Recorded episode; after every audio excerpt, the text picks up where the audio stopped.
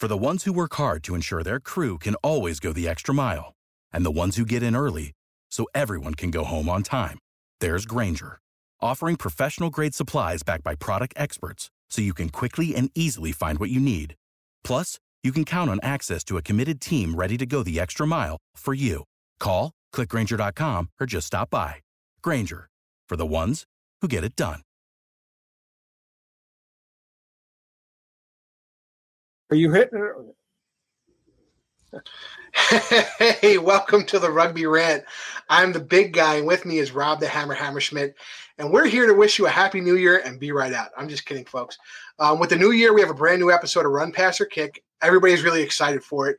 Um, you can see who it is right on the screen right now. But before we introduce them, I just want to talk about our friends at the Rugby Shop. Besides having all the MLR merch you could ever want, they helped us come out with a new murdered out line of Rugby Rant swag. We're talking hats, there we go.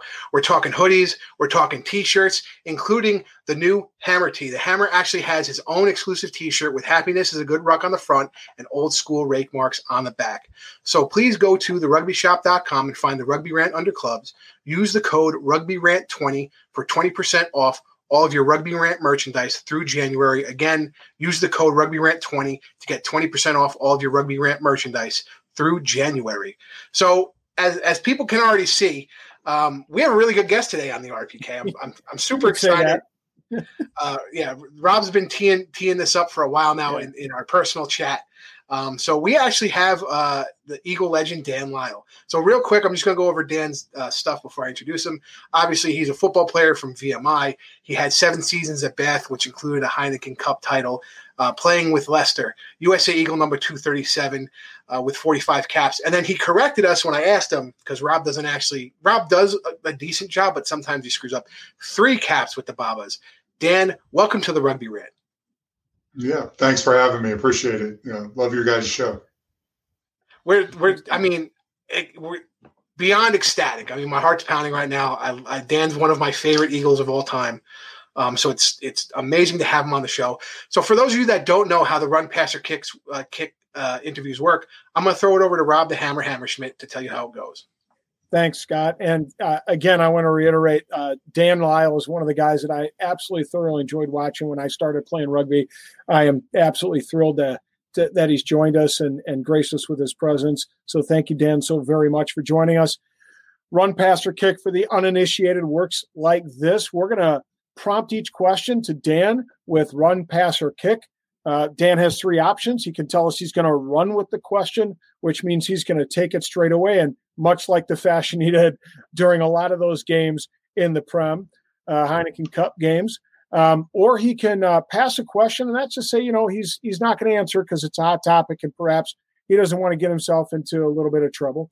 Or he can have a bit of fun with us by kicking a question. That means he's going to kick it back to us, one of us, maybe the person that asked the question, or he can identify uh, either Scott or myself uh, to answer instead. And we're going to do the best job we can in that case to answer for him. And he can give us a grade. He can tell us that we're shite. He can tell us that we did a great job. He can even follow up a little bit to give viewers out there just a little bit more insight into how he would have answered the question. So, Dan, are you ready for the run, pass, or kick challenge? Yeah, let's fire it away. Let's go. All right. Um, I, I, love this question, and I, I have somebody to thank, but I don't want to ruin it. Uh, I'll mention his name later.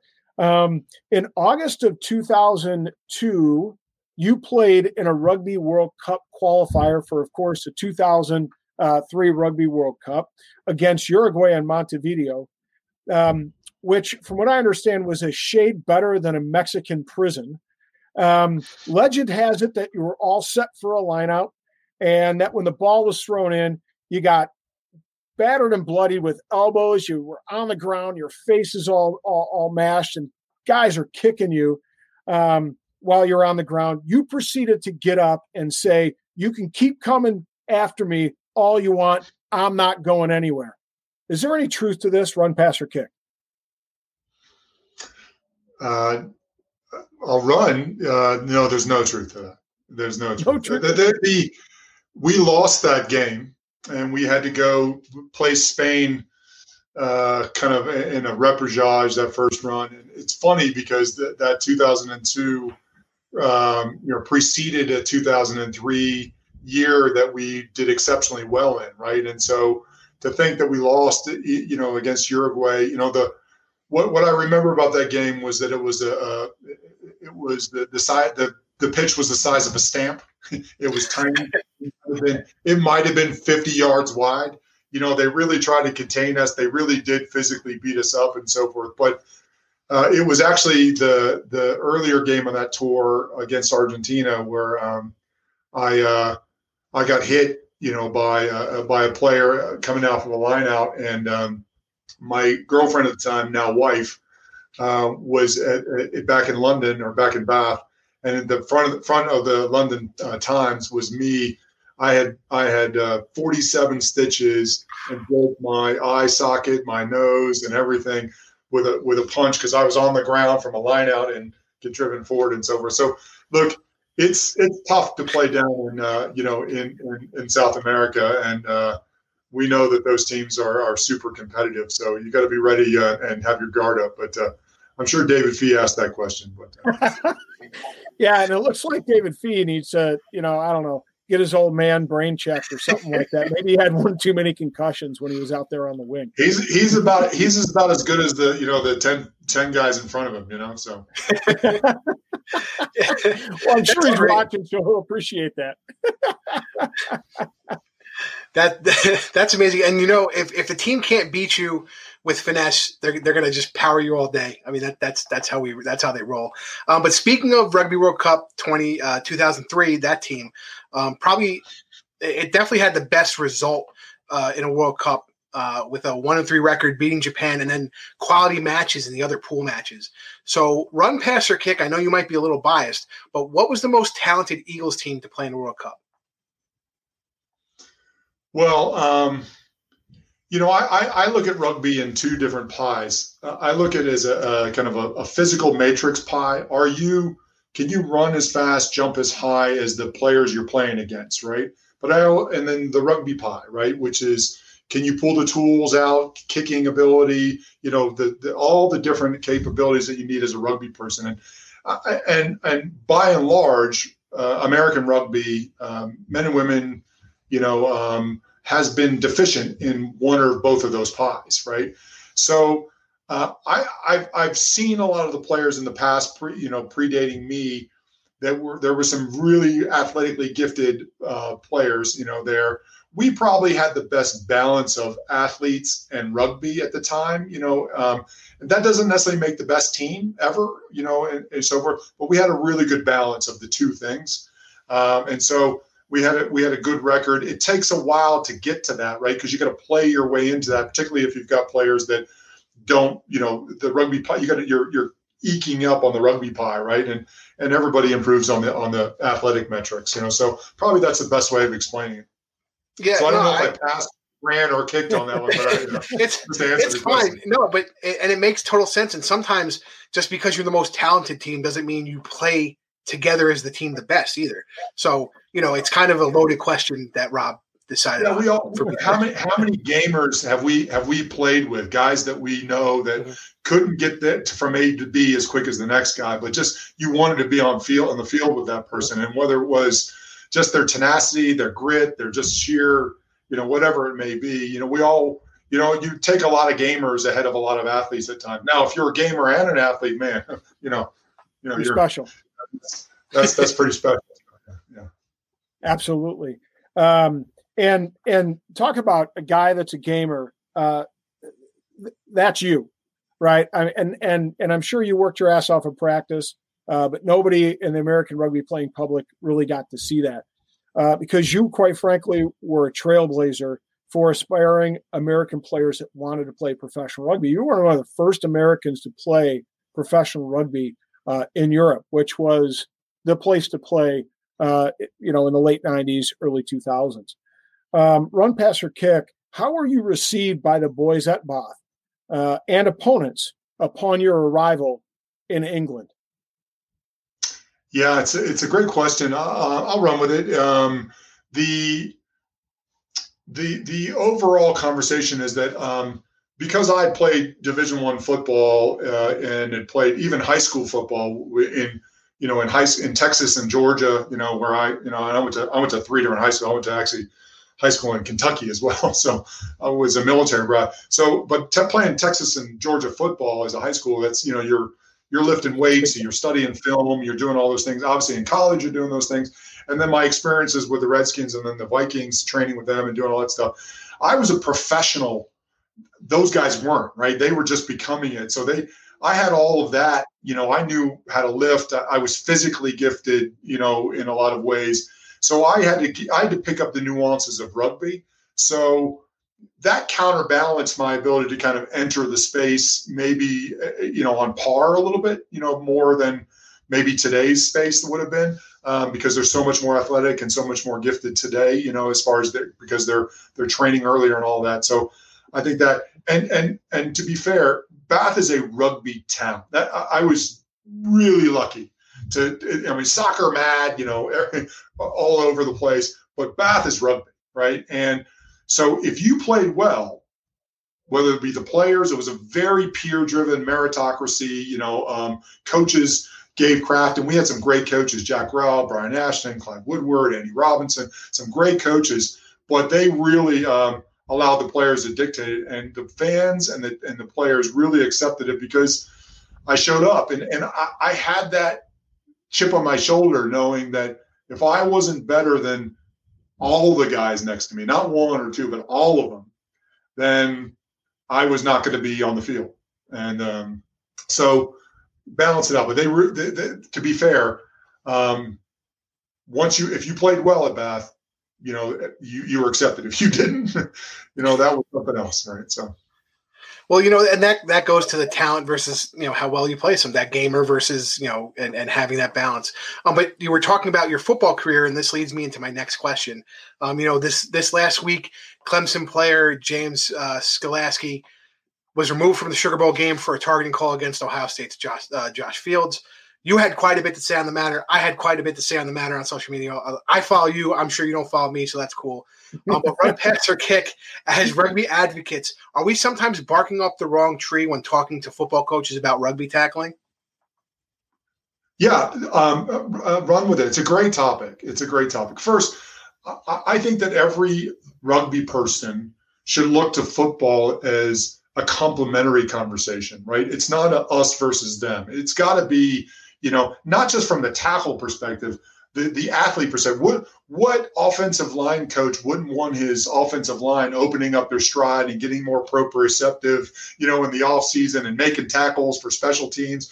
What you know, why what you know, uh, linebacker coach wouldn't want his player to be more agile, breaking down, closing in. I just think that the fundamentals of when I coach youth rugby, I don't coach anything else, right? I coach my kids, I coach other kids and so forth. And I've done hundreds and hundreds of clinics when I was at Bath, just kind of at that level. And I'm nowhere near an expert in anything at that level, but I do know the fundamentals of tackling. And to me, I get people in threes every single practice so that they can just kind of bounce off each other and step between the legs, step in the hole, whatever you want to call it. Shoulder, get that means get your head out of the way and wrap, right? Step, shoulder, wrap.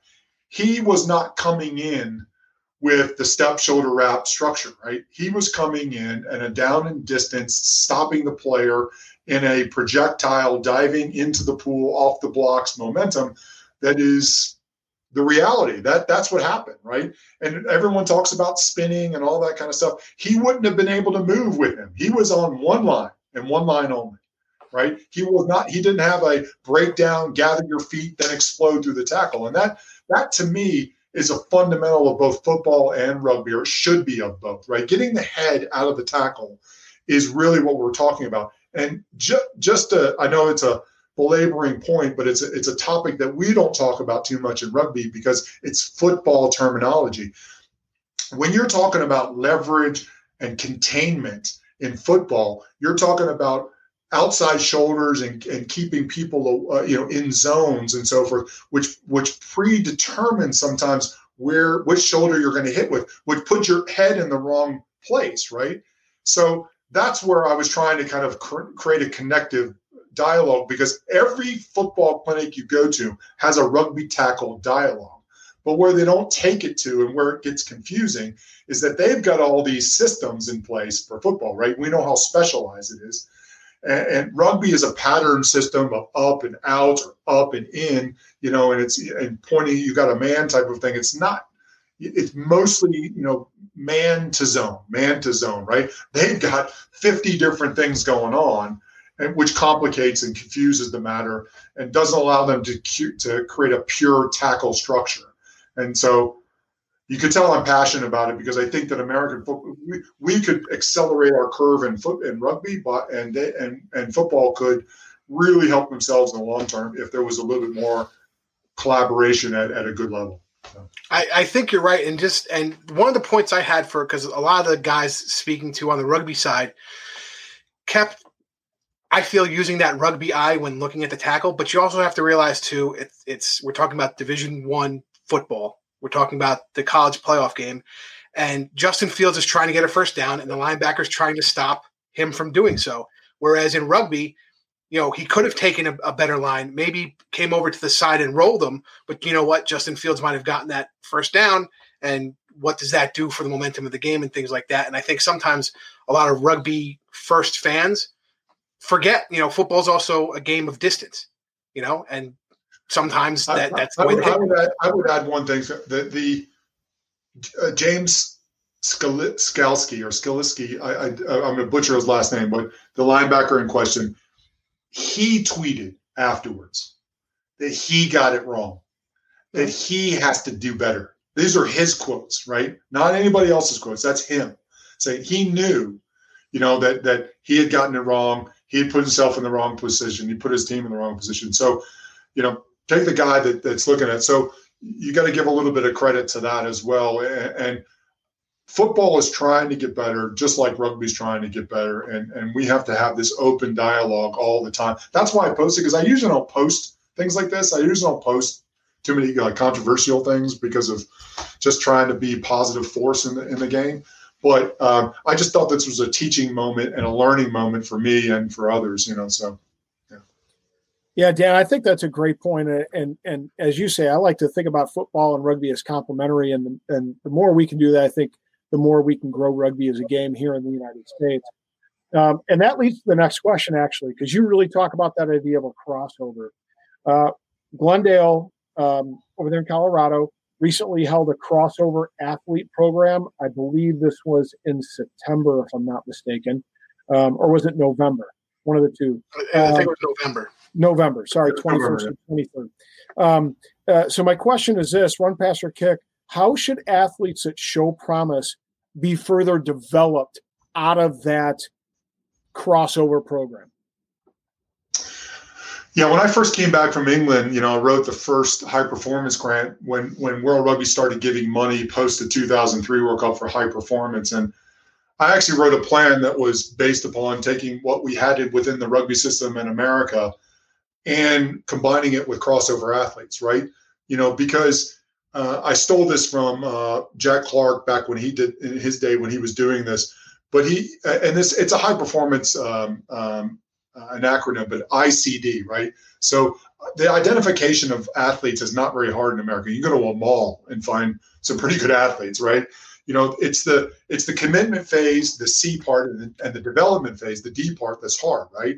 You know, how do I how do I bring them together? How do I, you know, you don't take one sailor and get one Navy SEAL, right? You got to pre-qualify these people, then you got to put them through a thing, then you got to train them, and then they got to go to work, and then they drop out, you know, or they excel, right? There's a there's a whole process, and it's an attrition dialogue, right? So you have to do this. You have to think of the same way at, of that as crossover athletes. You got to find environments, and so Glendale uh, and Luke, you know, I went to one of those camps, and they definitely passed the get off the bus uh, test, right? They were there was some big, there were some, you know, they were they you know more than most rugby teams, right? You know, more more than most MLR teams, even, right? They were there were some real guys, and they were moving, right?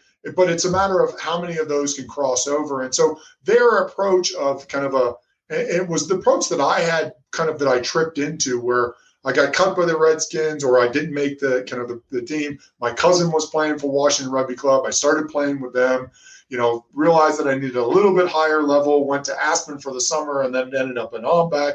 You know, the commodity back then was sunshine versus money, right? so you're, you're just gonna go across, and maybe skirts was also part of it too. You know, um, but don't tell your wife that. You've got to find environments, um, you know, where you can you can layer in that rugby pie, right? You know, and and continue their athletic pedigree. Because if you're if if th- this guy is or, or and this woman, because you've got Naya Tapper and Alev Kelter and Kristi Kirshe and and those folks. Uh, on that side, it's, it's a universal uh, co- conversation, men and women, sevens and fifteens. I've always thought that why wouldn't every person that's interested on a fantasy MLR level, or let alone the coaches, why wouldn't we know what the the five teams above us in the national rank world rankings and the five teams below us, what their metric pie look like? What does a loose head women's prop look like for New Zealand, right? Metrically and rugby, right? And then all of us know it.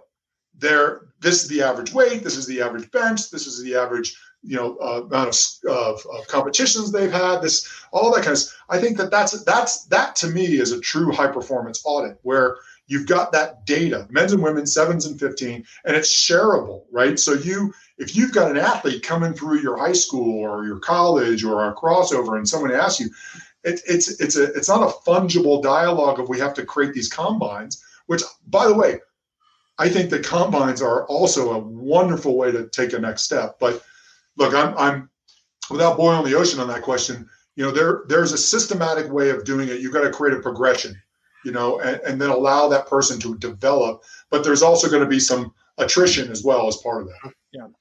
Definitely and you know that's and and if you guys if you fans want to hear more about that we're actually going to talk about that next sunday on our next episode of the rant. So stay tuned for sunday and and you can hear me and rob's opinion on uh, glendale and their crossover athlete program. Um, so i'm going to talk about your football career again. Obviously uh, i'm a football guy you know by birth. I coach youth football still. I love it um, so after a successful career in college at VMI, um, Minnesota Vikings, I mean, trying out for the Redskins, you know, I mean, let's be honest, you, are doing that more than any, you know, you've hit a level then that most guys won't hit in their football career. Run, pass, or kick using your football knowledge. Who is winning the Super Bowl this February? Hmm. Well, your your even money is on the Chiefs to repeat uh, just because of the balance of that team, you know, on offense and defense, and just the the sheer playmaking ability of Patrick Mahomes. I, I think that you know, uh, I, I I look at the quarterback. It's a, it's still a passing league, even though there, you've got Derrick Henry this year that, that ran for two thousand yards, and you don't see that very often, right?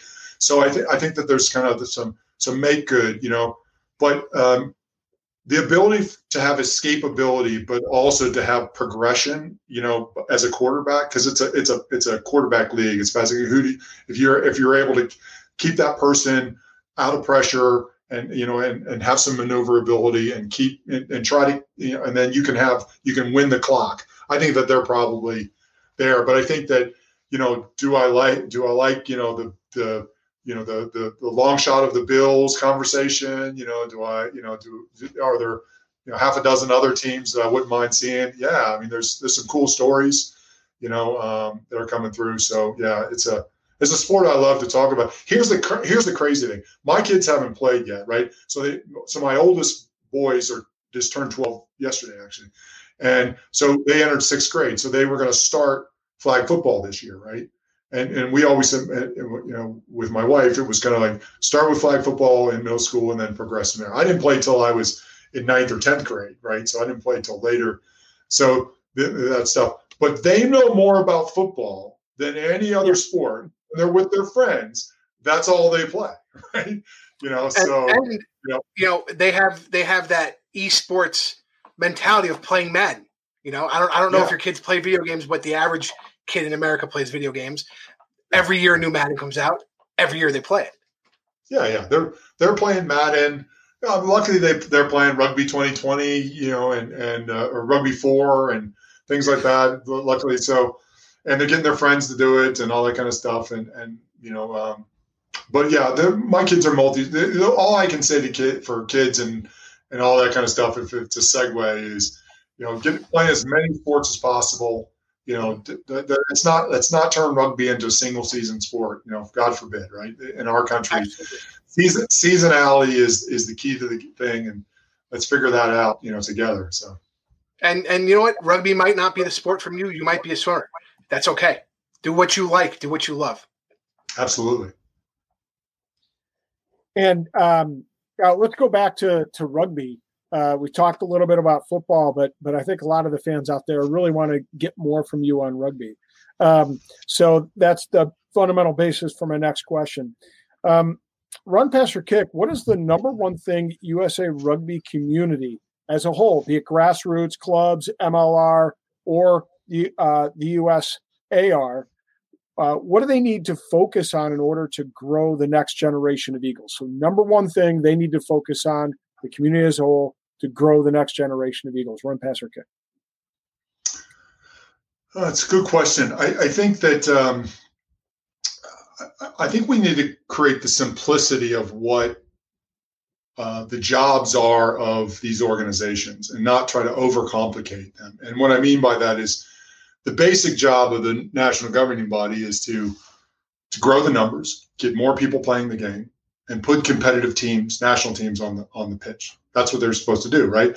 So there's a there's a standards conversation in there too, right? There's a you got to be improving, so forth. But it's all about recruit and retention at, at, at level. And I don't know if if a single body in Lafayette or Glendale, Colorado, can create a a whole boom, you know, uh, you know, uh, uh, big bang uh, for growth. I think that the, the SBOs, the youth and high school side of things, you know, they, they've got they've got to almost be small businesses in themselves and not operate as a just a non-for-profit. You know, we're all volunteers and we have a one AGM a year type conversation. They gotta they gotta really dig into the you know what what in my area my city my state what the the ymcas the jccs the cyos the boys and girls what what ticks in my area and how do i penetrate that? How do i get on the moms and dads and athletic directors and parks and recs radars? I think that that's probably because the the volume will push through to improve the national teams. And and the missing ingredient for so long is that we didn't have a professional league right you know, where we could then, which MLR has now positioned us where we have the missing pieces, right? But we have to adopt the American sports complex, which is, you know, after school programs, scholastic, collegiate, pro, you know, and, and we've got it. We, and then the other part of that is entrepreneurs and, and, and, and sports professionals that get into the game, right?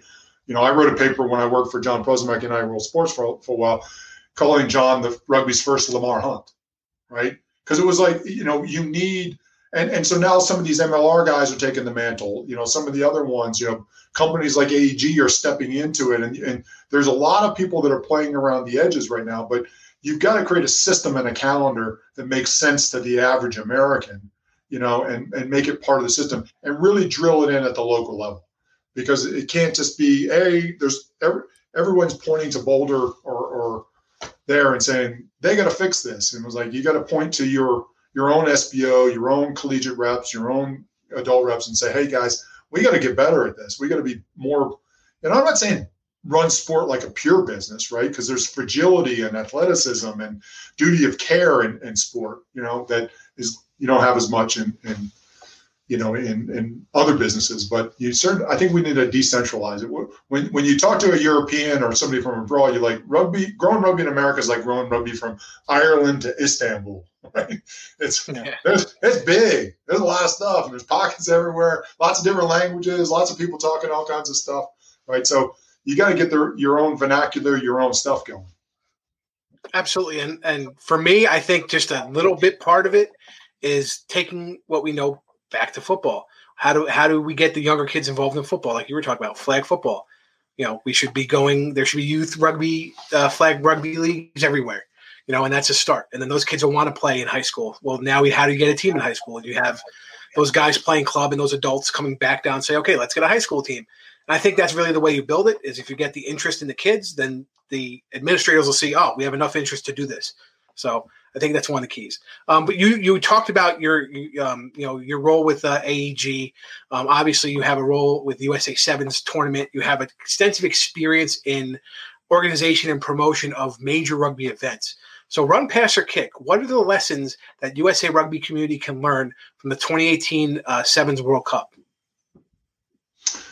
Um, that you've got to create a, a competitive dialogue um, uh, before you award. I mean, that was basics, you know, of that one. You know that people wanted it so much. World Rugby wanted to award it so much. People wanted to do it so much. You know, and and uh, that you know some of the fundamentals of okay, well, we're coming there, and you lose all your leverage with every hotel and every everything you now got to pay for with the stadium, with all that kind of stuff you know, we we we have to have a three to five year rolling calendar. It, it, you know, and we, we have to be able to, to to have stadiums, cities, and others compete for our content, and and we also then have to be that that that allows us also to have broadcasters and sponsors know what we're going to do, so we can give an offering to them, and then in those cities and in those regions tie in the whole pyramid, right? I mean these these events are are and and some of the events are complementary to the MLR and some of the collegiate community because they're either same venues or same structures, you know. But not having a here's a, here's a great um, stat for everybody. it's more of a kind of a, a, dialogue. In 2018, when we had arguably maybe maybe 2003, maybe 2018 was our best year ever as men's Eagles, right? You know, when we beat Scotland in Houston, we did not we did not know when our next fixture was, or where it was, or where it was going to be. We only knew what the the 2019 World Cup conversation, right? We didn't know who we were going to play when, right? So that's part World Rugby. That's part USA Rugby.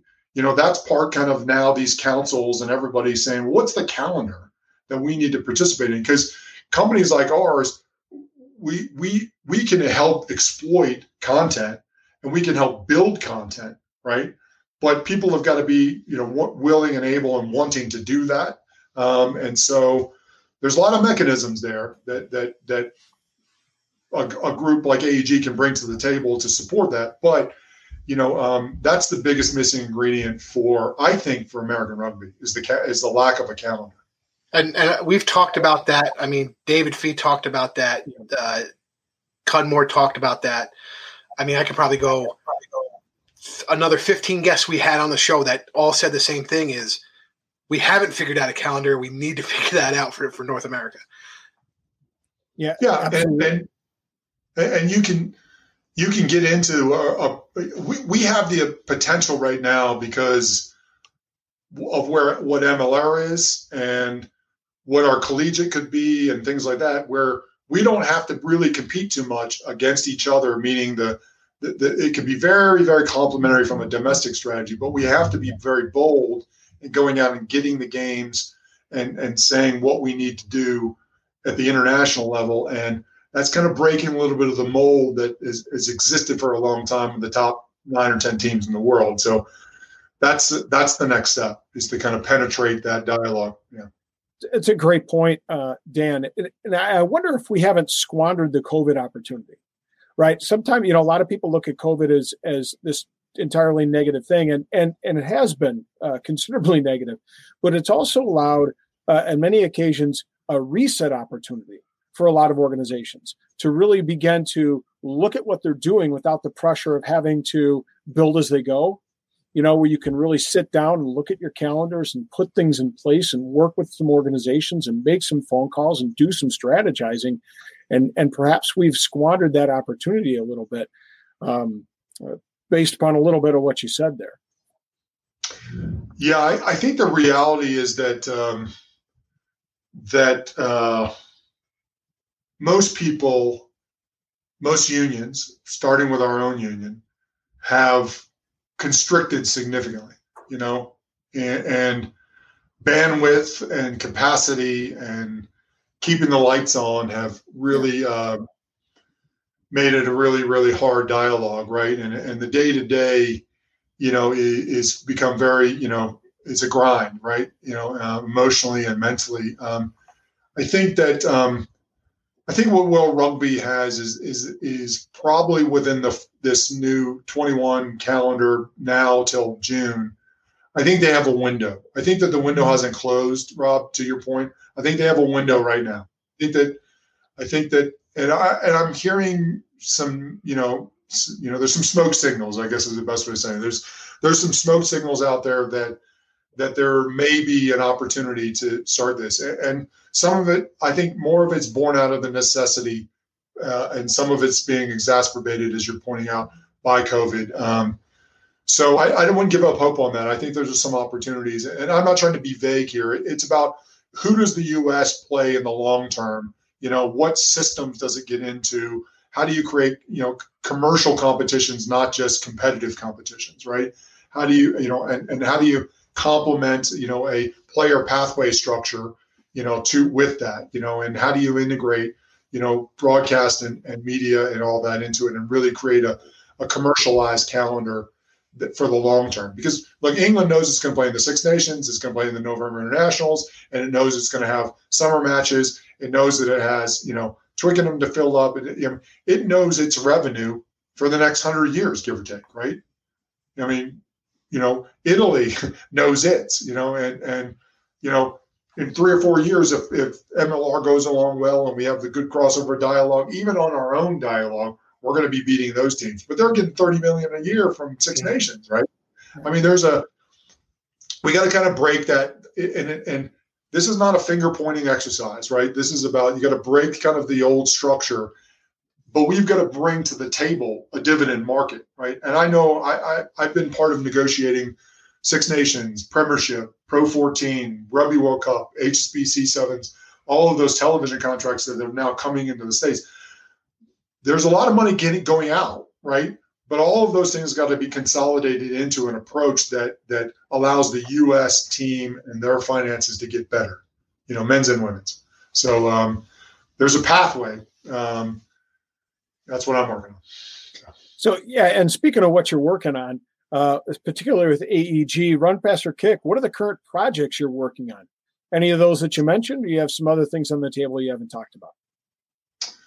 I think one of the ones that uh, you know the the the the sevens is is kind of a a gateway you know into a content strategy and whether that's about helping USA Rugby or full born partners we're we're talking about that right now, right? About you know, and how do you how do you build you know um, uh, and de-risk for them the ability to kind of jump ahead of you know they've always lost money on events, right? By and large, outside of one or two here and there. So it's about how do you stop? How do you stick fingers in that plug? How do you start making money, right? And how do you build events and build you know expectations and that? That's a that's a big play here. We have a um, we have a ticketing play, a, a facilities play globally here. We're working with you know several of the MLR clubs on on on, a couple of different things. Um, we have our pub pass, which is the you know the way in bars that you get uh, you know Premier League, but also all the rugby you know that NBC has, and you know we were really doing well you know um, you know halfway through last year and had to shut that down. We're really looking forward to relaunching that in a pretty aggressive way you know, um, and it's really, um, you know, a half a dozen other, uh, you know, pretty cool things that that relate upon um, getting better. But we fundamentally believe we need a competent rugby, uh, USA Rugby, if not thriving, that can really position our teams for growth, that are that are that that are positioning everybody else for that recruit, retain, and product dialogue. You know, from youth all the way to MLR. So we think it's not about ignoring the US, USA Rugby. There's too much infrastructure in American sport and international sport for that to not work. And so we we're we're we're trying to uh, say to everybody that um, you, you can't do one without the other. You know, um, and MLR certainly can operate as its own entity without USA Rugby from a day-to-day business structure. But once if, if they don't have constant dialogue and they start scheduling over the top of each other and they're you know, and college doesn't agree with MLR strategies and all that kind of stuff. Everyone, you know, that turns into a, a cluster, and, and that's that's not going to do any good. There's too many lessons learned from other other sports and other rugby to not um, learn that stuff and jump over those years and get to a, a better place quicker. Yeah, and and and you see that in the Prem, and you see that in, in the Pro 14, and everybody releasing their guys to to complement, knowing that they're going to get it back in return when those guys return, and and you know maybe you get a young player who makes a name for himself on the English squad, and then he comes back to Northampton Saints, and and now you got some buzz on him, and the Northampton Saints are like, well, it's good we released this guy to, to do his international duty too. Um, so speaking of the Prem, this is a quick one run, pass, or kick. If you were given your choice between commentating the Prem or commentating MLR, what would you prefer? Well, the the cool thing is that I uh, I only uh, analyze the Prem and I've commentated on the MLR. You know, so uh, I, I, guess I can have both of them. You know, in a lot of ways. Uh, That's perfect. He rode that line, baby. Yeah, yeah. He rode that line. I'm I'm a bit of a am um, a bit of a hobbyist when it comes to the the being an analyzer uh, of things and and uh, and MLR, you know, it, it's it keeps you fresh, it keeps you on your toes. It you know, there's, there's some cool things to it, but you know, my business head, you know, is where I'm mo- mainly focused, and you know, if I can slot in from time to time and do that stuff, it's, it's really good. But you know, those days. Uh, you know, as we accelerate into more content and more things, probably are less. And maybe just come in for the finals and things like that and do some do some of that stuff. But uh, I really enjoy the camaraderie, kind of this, you know, taking some of the the the the, the buzz or uh, brought back some of the buzz that you used to have when you were in the locker room. Yeah, so. All right, so so speaking of the finals, I'm going to put you on the spot. Many MLR teams have released their rosters, so they're pretty well set for 2021. Tell me, tell us, tell the fans, run, pass, or kick what are the three teams to watch in the MLR in 2021? Well, um, it seems like every day the uh, LA starts to, you know, is, is, is building a roster, you know, but as we talked about earlier, you know, you, you got to bring people together, you got to train, you know, they they don't they don't they have a lot of infrastructure stuff that they got to figure out, and that's that, that there's a lot of distractions there. So, but they're building a team, you know, um, you know that you know that everybody knows about. So, um, you know, I uh, it, it's hard it's hard to bet against San Diego. You know, um, you know, you know, it's kind of like the you know the why you don't bet against Alabama, right? You know, it's like you know the, the you know the there's a factory, it's warm weather, they're they got kind of their stuff going, and you know all that kind of stuff. So and, and God forbid, I'm not a Southern California guy, you know, so I am not trying to, you know, do that. But there, there, there's a couple teams, and um, you know, um, I, I think there's probably a half a dozen. You know, the the you know, I I love the way that that you know Houston is combining things, and they've got a couple of players. I love the way that you know, Utah is building a team ethos and a community ethos. I love that you know the you know that that uh, that uh, DC and New, New England are you know, are, are, really sound, you know, as far as their clubs and they're trying to build. Atlanta played some great out of the gates last year and won some games at home, you know. So the cool thing is that there's a lot of parity, you know. Yeah. And that's that's what you want in the league, right? And that you're not going to just say, "Yeah, that's the one." So is that enough of straddling the fence? Uh, that, you know, yeah, that's the analyst side. That's not the that's not the commentator side. Yeah. So it, it's it's funny because all this analyst talk, our, our buddy Marquise Goodwin uh, asks, rugby analyst internships. How do we get more involved on that front? How does one get more involved on that front? Yeah, it's a it's a great it's a great question. I think that um, what I would do is I would approach um, the your local college and your local uh, uh, and this is how many of the pros and the top sports in, in the United States do this. They go to the, they start in college you know and now with facebook and single camera capabilities and things like that you can you know and, and do it at the mlr level because they have all their all their social accounts. And whether you're commentating with your face you know live or you're just doing a the play by play and you're you're doing it narrating what's happening having your sheets in front of you about who's what and being able to pull those four or five things as the you know the refs got to go to the TMO or things like that. You you you got to build that arsenal of what you need and how you're going to do it. So start at a level of you know university you were involved with or locally or your MLR club and say, hey, can I just come out and help out and uh, and be part of your social media team on the weekend or interview team or things like that? You've got to learn the structure and the systems. Um, you know, you're not going to walk into um, yeah. ESPN and NBC, you know, you know, without you know, without a lot of uh, you know stuff knowledge. Yeah, and and we yeah. hope to see Marquise on, on the pitch for MLR. He, he's one of the referees uh, for the MLR. Um, so back to our regularly scheduled questions. Um, your co-host on NBC Sports is none other than our buddy Alex Corbisiero. I got a chance to hang out with him a little bit at a couple RUNY matches. He's a great dude. Um, run, pass, or kick. How much value will he add to the Giltini scrum? Yeah, significant.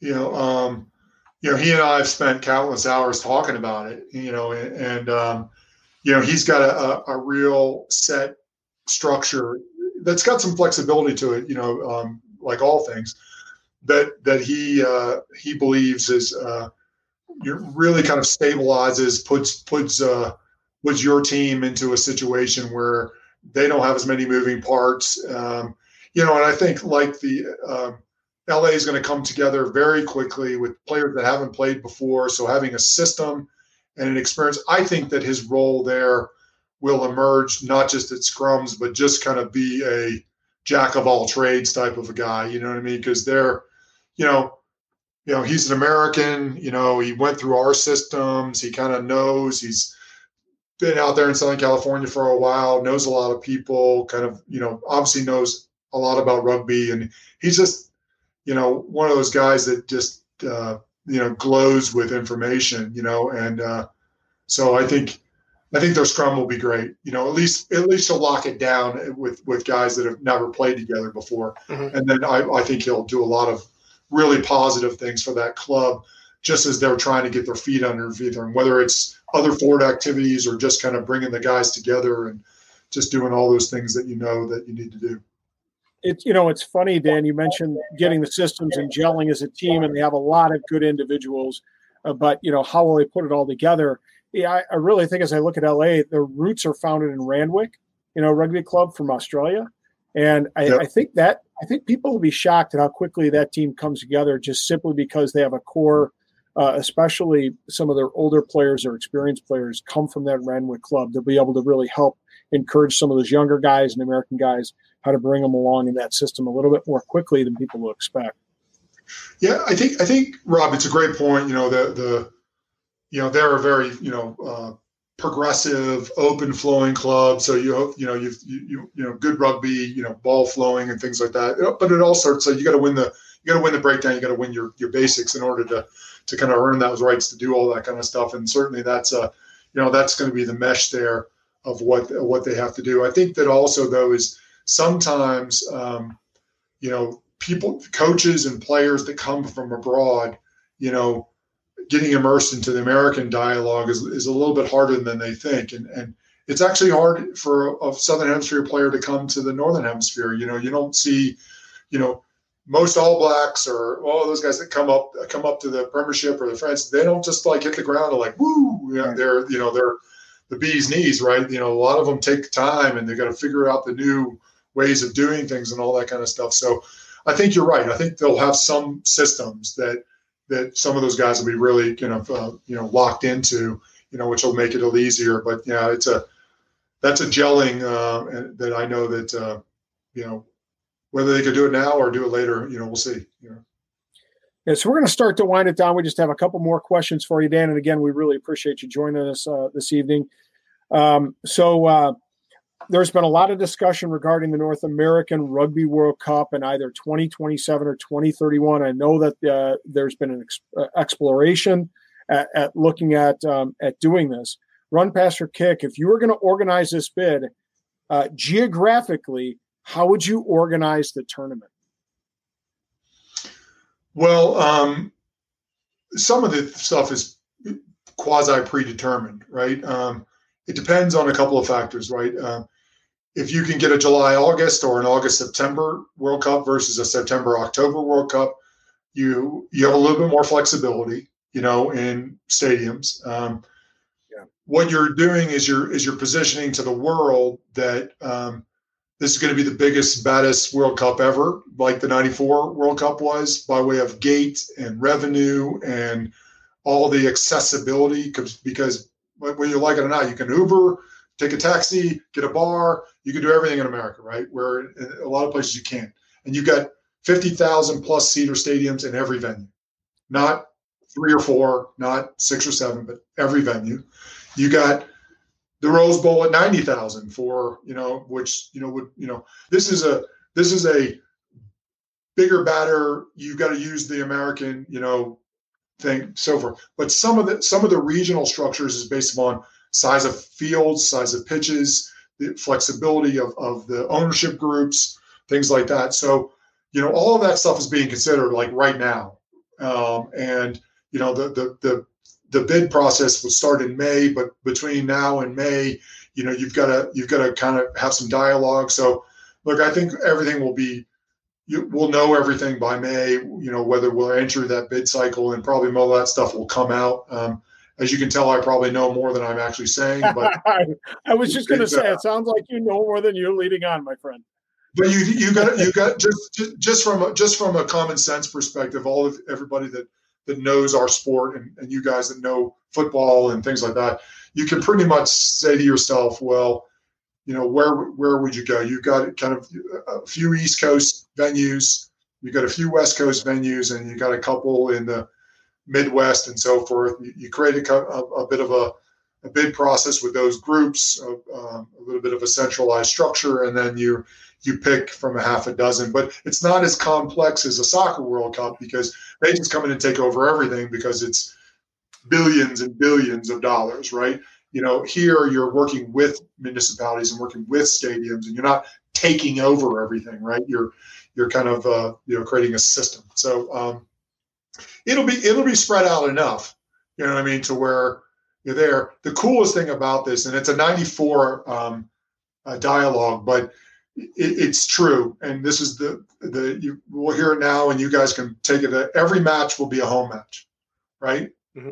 Because there's so much diversity in America, so much capacity to, you know, there's more South Africans and more Fijians and more, you know, you know, it's just a, you know, you you just kind of you just see these sixty thousand seater stadiums. Plus, everybody will want to come to America. Everyone who can get to America. Everyone you know, can stay in America. You can find hotel rooms. You can do all the things that are hard to do. You know, I mean, cruise ships in New Zealand. You know, so that's how you. you know, it's funny you say that because I went to the the Ireland um, All Blacks match here in Chicago, and I mean, seventy thousand people, and it felt like you were in a in, in Little Dublin.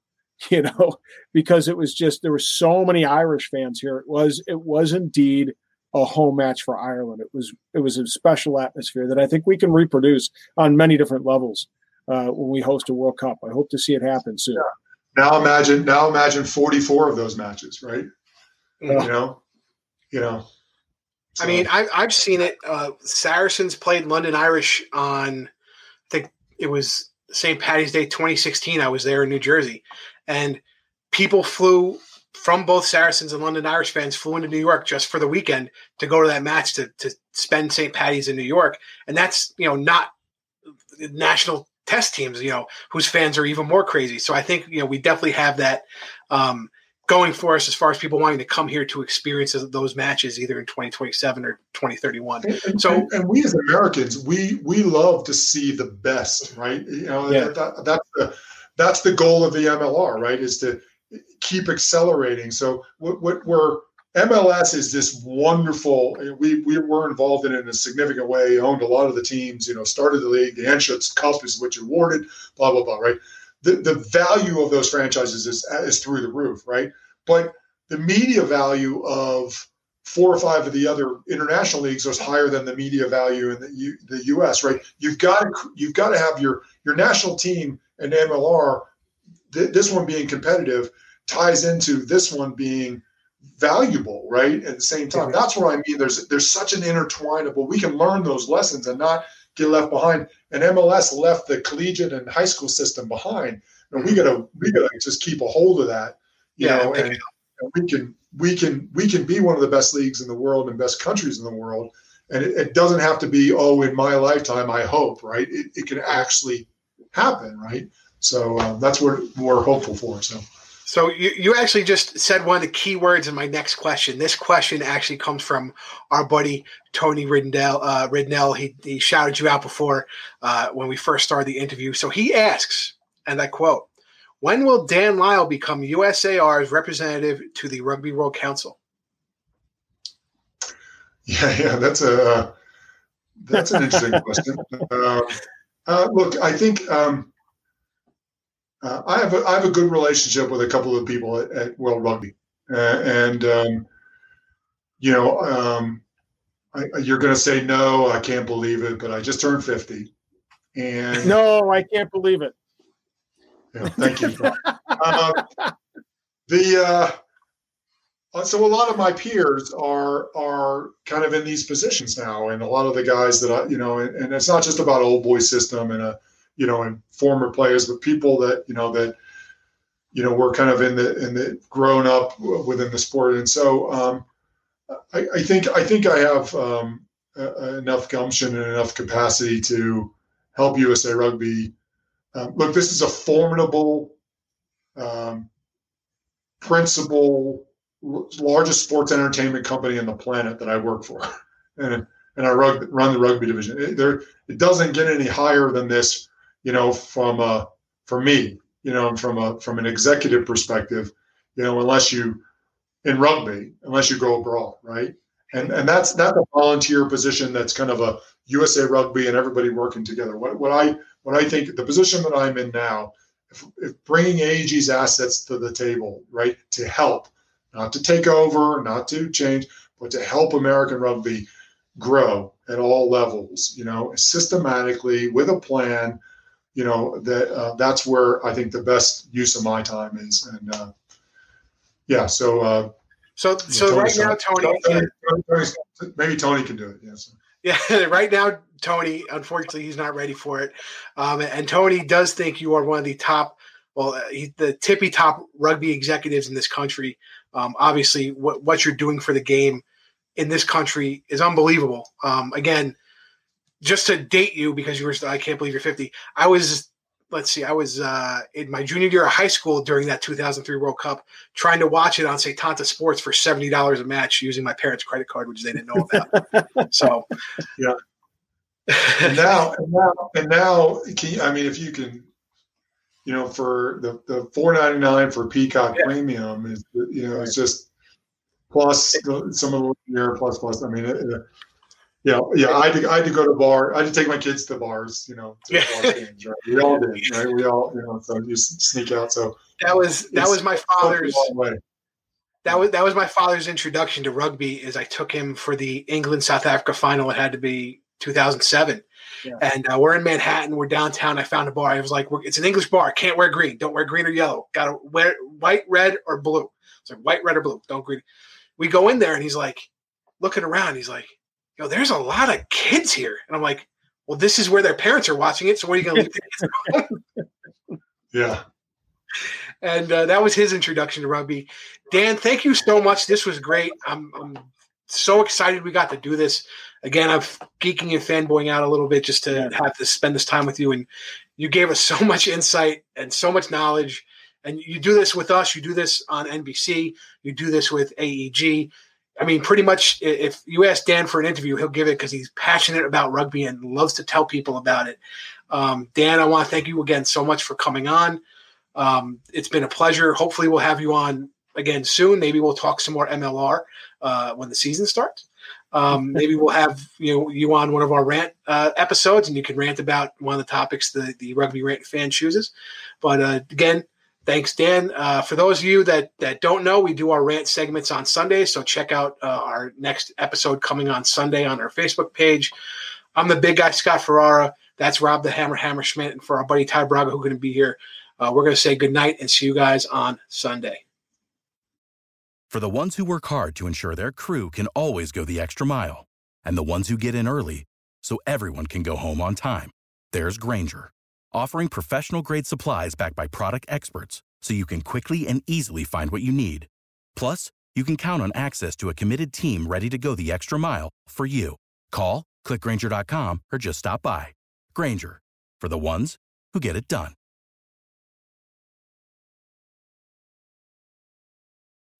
When you need mealtime inspiration, it's worth shopping Kroger, where you'll find over 30,000 mouthwatering choices that excite your inner foodie. And no matter what tasty choice you make, you'll enjoy our everyday low prices, plus extra ways to save, like digital coupons worth over $600 each week. You can also save up to $1 off per gallon at the pump with fuel points. More savings and more inspiring flavors make shopping Kroger worth it every time. Kroger, fresh for everyone. Fuel restrictions apply.